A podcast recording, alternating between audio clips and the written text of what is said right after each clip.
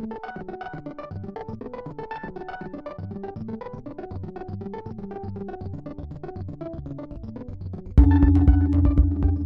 and welcome to the Film Comment Podcast. My name is Violet Lucca, and I'm the digital producer. While Alan Partridge and Malcolm Tucker are names that might not ring a bell for American audiences, they are among the strongest and funniest characters to have graced the Beeb. Both were co created by Glasgow born writer director Armando Iannucci, who's found success stateside with Veep and whose first feature was another political satire, In the Loop. His new film, The Death of Stalin, details the power struggles and often absurd events following the Soviet leader's demise in 1953. The Death of Stalin premiered in September at the Toronto Film Festival, where I spoke with Iannucci. Here's our conversation. Hello and welcome to the Film Comment Podcast. My name is Violet Lucca. I'm the digital producer, and today I'm joined by. Armando Iannucci. And you're here in Toronto with your film, The Death of Stalin. I am. Which is very funny, and uh, it's based on a graphic novel. Yes. That sort of that is based on actual events, and it c- compresses the timeline of what was happening in uh, the Soviet Union around that time. But when you were making the film, when you were writing it, how much did you refer back to the actual history versus the graphic novel? Um, and uh, it's a combination of.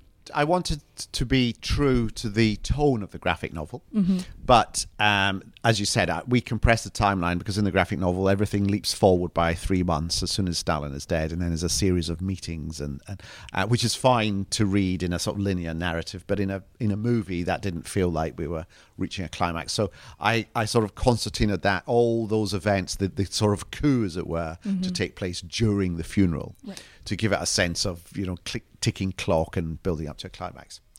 However, on top of that, I did a lot of research and we went to Moscow just to get the look of all the buildings, the interiors, see where the events actually happened and get a feel for that, but also to research that time and start feeding. We found new uh, absurd things, like we discovered that Stalin's son, Vasily, who was heavily promoted in the Air Force, way beyond his ability, actually was responsible for the um, Army national ice hockey team and against everyone's advice told them to fly to a championship in Hungary in bad weather and the plane crashed and he lost the entire team. But he tried to cover it up because he didn't want his father to find out. And he put together another team from just friends of friends who were dreadful to watch um, so we put that in the film Of course. yeah so there's an element of both really the graphic novel and the film starts Yeah. with this scene of um, this concert and stalin calls up and wants a recording and uh, of course hilarious antics ensue because it's the soviet union yeah i know that you're a big fan of classical music Yes. and if nothing else for the um, ibiza uncovered uh, bit in the armando iannucci show which i watched before this That's, Okay. I love that that counts as research. Um, and this is, you know, you worked with Christopher Willis on this, uh, who also helps scores Veep. Yes. What sort of direction did you give? Like, do you how do how does that relationship well, work? for that, I mean, Christopher's background is as a classical uh, composer, really, in terms of his training. He's classically trained. And so I told him to go back and look at the Soviet music at the time Shostakovich, Prokofiev, uh, Weinberg, and a whole uh, ream of, of composers then. And so what he was able to do was come up with a sound that sounded of that era and yet was our film score and and was in rhythm to the shots and and also I spoke to him early on in the process because very often it, the music is the last thing that is discussed and the last thing that gets written and put in. I, I wanted Christopher to see the whole script in advance, and I talked to him about certain transitions that were going to be there and how I wanted the music to help us get from uh, something that might have been dramatic to something that was comic. And uh, without the music, it would have been a big, difficult junction. Yeah. And actually, he knew that the music would actually tell the story of how we get from that to that. So there was that, and then and he wrote this wonderful score, which uh, I think is an important character within the film, the music, and we recorded out and in uh, Galaxy Studios in Belgium with an 85 piece orchestra. And I remember in between takes, they were practicing away, and the engineer turned and said to me, "Ah, they're practicing. That means they really like it." Because they pride themselves Yes. normally on being able to play to sight read and just get to play it. But if they're practicing, it's because they want to get it absolutely right for the next Ah. take. you mentioned this just now that that what was really fascinating to me is that this film captures the terror of terror that Mm. was just existing during um, Stalin's uh, reign. I guess Yes. it feels weird to say rain, but I guess we can say that. And um, but also the absurdity of that terror, like what that terror produces. And I guess was that something that attracted you to the project, or like just No, Yeah. it's fundamental to it because that terror and you know I'm not trying to belittle it by saying it leads to comedy, but it's the it's a way of expressing the absurdity of it is through comedy because what happened was everyone was scared of saying the wrong thing or doing the wrong thing. And so, for example, when Stalin had a stroke and fell over, he had told his guards he didn't want to be disturbed. So they didn't disturb him. So he just lay there in his office all day. When eventually the Politburo arrived, normally you'd think get a doctor, but they said, well, hang on, Stalin had a lot of doctors arrested because he was convinced they were trying to poison him. So should we get a doctor? You know, having these absurd conversations. Well, well, this body is lying there clearly in some terrible state. And the thing you mentioned at the beginning, of the concert, you know, the, Stalin rings up and asks for a recording, and they realize they're not recording it.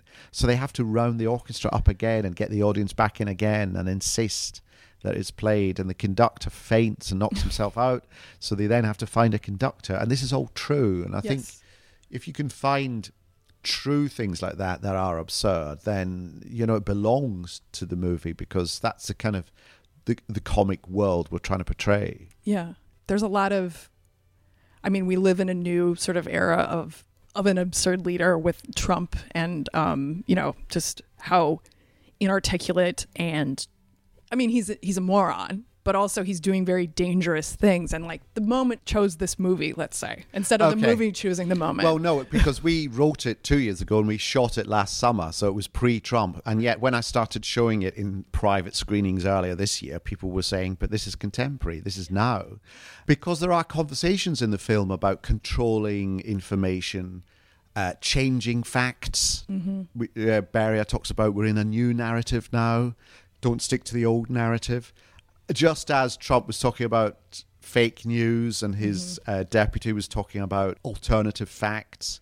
You know, the fact in the movie, uh, in the closing credits, we see the Soviet thing of people disappearing from photographs and doctoring of photographs.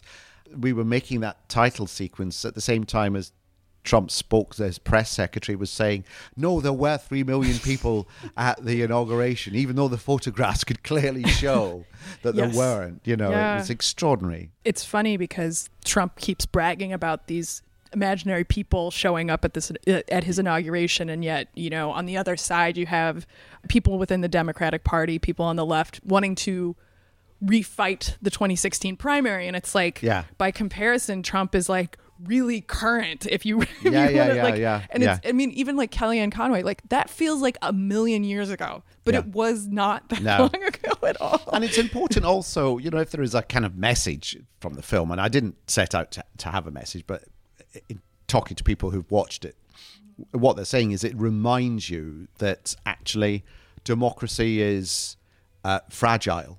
Just because we call ourselves a democracy doesn't mean to say it will be like that forever, No. especially if we don't do anything, if we stay at home and don't participate. And you just have to change the dynamic of it ever so slightly, and then you end up with in the case of the film, you end up with terror, or in the case of the US at the moment, you end up with well, I, I would I don't know what you would describe it, but something frightening. Yeah, yeah. And you had mentioned Lavrenti Beria, who's Mm-hmm. played by the wonderful Simon Russell Beale.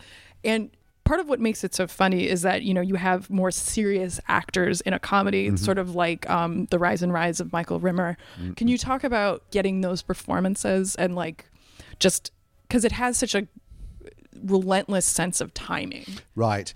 I mean, what we do, I tend to cast really early in the process while we're still writing, and that allows me to talk to the actor about that role, and and they can feed in their own perspective on it. It also means we can start writing with their voice in mind. So when, for example, Jeffrey Tambor was Malenkov, and we knew that, we could write Malenkov to to what we felt would give Jeffrey something really funny to play with. And so Simon, he actually uh, memorized all the drafts of the, of the script so that you know if we were on set and we decided to change something or i asked him to throw something else in he could just like use his power of recall to use an old speech from Beria's early dra- Wow. as a way to chuck stuff in um and and we talked about you know with simon i remember talking about not making him nasty evil blow henry blofeld type supervillain he, he had a ridiculously vulgar sense of humor, Beria. He genuinely did. You see it in the film. He genuinely did think putting a tomato in someone's pocket and and and crushing it was really funny. You know, so there was a sort of boorishness about him, a vulgarity about him, and and I had read that he was very he was a good employer. You know, he always asked his guards who were busy torturing people how their wives were doing and and yet he had a very sinister taste for kind of underage girls and stuff like that. So we fed all this in and the idea was to make him a three-dimensional but who you kind of feel a little bit sorry for as the film progresses and others turn on him Yeah. you know that's deliberate because he's, he's flesh and blood Right. uh, no matter how nasty he's been you know it's it's in the end every life is a life Yeah, that's something that always is very disturbing to me. Like how the Soviet Union is sort of used as a shorthand for absolute evil and political corruption. And, Yeah. you know, that happened with the Tea Party when Obama came into office. and yeah. now it's like people are talking like, I mean, not that Vladimir Putin is a wonderful person without any issues, but they're talking as if the Soviet Union never ended it. And this, like, it's just this continuation of evil and corruption. And it's like, well, and it's more to do with human it's groupthink really. Exactly, yeah. you know it's there's a sort of cultishness about it and groupthink and you know you can detect it there's an element of it in russia but you know the I- I mean, uh, Trump is cult leader. You Mm-hmm. know, you only get anywhere with Trump if you praise him. yes. If you if you happen to get more publicity than him, then you're out. you know, it's it's that he will only believe the facts that support his beliefs. He won't believe any facts he sees that don't support his beliefs. You know, and uh, and it's really fascinating to watch lots of Republicans who spoke out about Trump last year, but the moment he becomes president, stay quiet. Of you know, course. They vote along party lines. You know, the the most dangerous thing is silence. I mean, that's Mm-hmm. what that's the lesson from uh, the rise of Hitler. Is the is the silence that people maintained, you know, and and and and also it's telling you that you know democracy is this precious thing. So you know, by saying I'm not going to participate, I'm not going to vote. Well, actually, you know that has consequences. Absolutely, yeah. Speaking of groupthink, I think what is really great about this film is that, and perhaps it's in the graphic novel, I haven't read it unfortunately, is that it really captures like the frustration of communist procedure and like it's like we have to reach an agreement and how Yes. that during the meeting where Molotov is talking and it seems like he's going one way Yeah, and then yeah, he goes the other and then uh, everyone ultimately raises their hand at the end I'm like, so pleased with that moment. That was specially created for Michael Palin. That Oh, moment. great, great! I lo- yeah, he's so good in yeah, this. yeah, Yeah, yeah, yeah. Because it's the absurdity of trying to follow the rules. Yes. You know, and if you then try and adhere to the rules rigidly, you kind of get Mm-hmm. nowhere because rules are there to guide you. Uh, if you can't allow human behavior Yeah. to, to help guide you as well, then, you know, you just become a machine, you know, and that's what that was all about. And seeing the, you know, there are these uh, brief moments where you see what they actually had in the rules. Like there will be a three day period of Yes, mourning, yes. and there will be this, and there will be that, and and you see the rule and then how the consequences of that and trying to follow that and it's so Yes. fascinating Yes. But it's an old, you know, 1984 was all about uh, rules and having to adhere Right. to the rules and, and not stepping from the rules until the rules were then completely changed and you then had to do the opposite of what you'd been told to do. Right. Thinking of people who are constitutional literalists or purists, sort of like being like, well, the founding fathers said this. Yes. And it's like, yeah, Yeah. but uh, What, I, what, I are, know. what are the founding fathers' views on the internet? right. Yeah. What do they, yeah. What do they think about uh, n- net neutrality and shit like Yes. that? Yeah. I'm sure they had, they would, if they were uh, magically brought back to life, they would have like Yeah. the right opinion about yeah, that. yeah, yeah. What, what are the founding fathers' views on genetically modified food and Yes. fossil fuels? What did they say about fossil fuels? Mm-hmm. Yes. yes. Um, and you know, this is sort of in line with what your career, I guess, from the over the past 15 years with um, in the loop and um, Veep and all this stuff. Mm. Are you do you after this do you envision yourself doing something that's maybe not dealing with politics? Well, in fact, that's the case because the next thing I'm doing a movie next year on, uh, which is an adaptation of David Copperfield by Charles Dickens, and that's really about human. That's about psychology. It's about a boy growing up to become a writer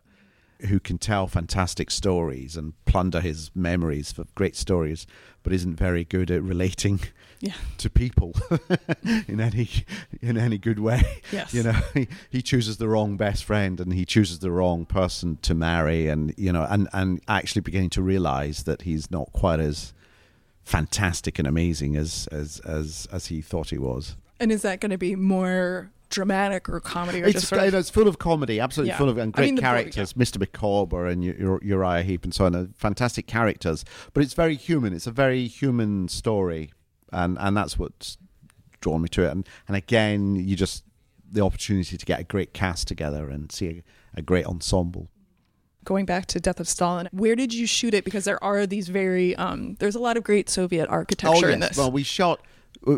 I went out to Moscow and got a real good sense of the look and um, the design. We found mostly locations in and around London to do a lot of our interiors, with a lot of um, set dressing and, and and redesigning interiors and so on.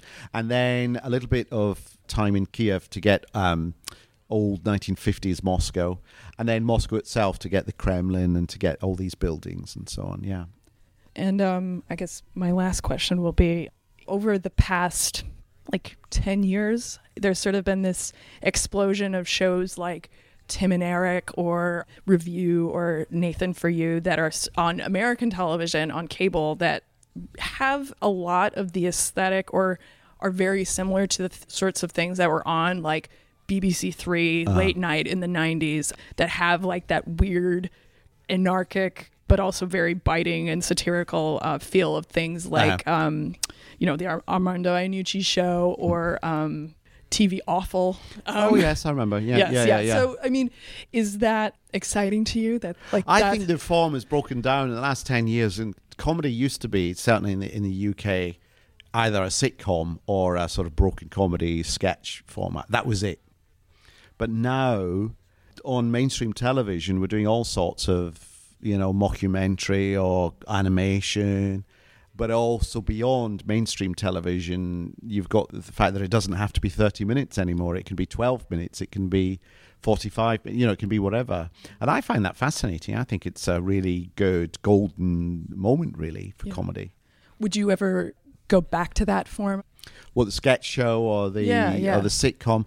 I, I don't know. I mean, I'm I'm going to do something more for HBO soon, and that will be a 30 minute narrative thing. So I suppose that's about as traditional as it gets. But I enjoy that. I I mean, I enjoy I enjoy the kind of um, the challenge of coming up with a group of characters that can then have a story that unfolds over over 10 weeks and then might take you to somewhere that you have to then come back the following year to see whether you know I, I find that enjoyable and with cinema what I enjoy about that is the opposite is the fact you can have a beginning middle and an end Yes. in 90 minutes you can create a whole world and you're absorbed in it along with other people in the room for just a finite amount of time you can tell a whole story Yeah, that also is what is super appealing to um, cinema for me. Yeah. like it's just like, oh yeah, I don't have to like commit 15 hours I to this thing. I just like be super Yes. immersed, and then it's over, and I go back to my life, and it's I think great. the, wor- the worst point when you if you binge watch something is if you get to like the fifteenth episode and then you realize that the writers don't really know how this is going to. They're now kind of making Yes. Mm-hmm. it up as they go along. That's the point where I think, okay, I'm going to stop now. yeah, yes. You're like, oh wait, oh no, Yeah, yeah, yeah. We, I Yeah. only got one life, and I yeah, yeah, wasted. yeah. I've already, it. I've already spent 15 hours on this, and now I now realize that you don't know what's going to happen to these people. right. Contact negotiations will dictate what happens next. But yeah, thank you so much. pleasure, This was wonderful. pleasure. That was fun. You've been listening to the Film Comment Podcast, produced by Violet Lucca and Nicolas Rapold, and edited by Violet Lucca. You can subscribe to this podcast on iTunes, Google Play, or Stitcher. Film Comment is a bi monthly magazine published by the Film Society of Lincoln Center. Since 1962, Film Comment has featured in depth reviews, critical analysis, and feature coverage of mainstream, art house, and avant garde filmmaking from around the world. Visit us online at filmcomment.com slash subscribe to purchase a digital or print subscription to the magazine, or check out our app, available on Android and iOS at filmcomment.com slash app. Film Comment, at the heart of film culture for over 50 years.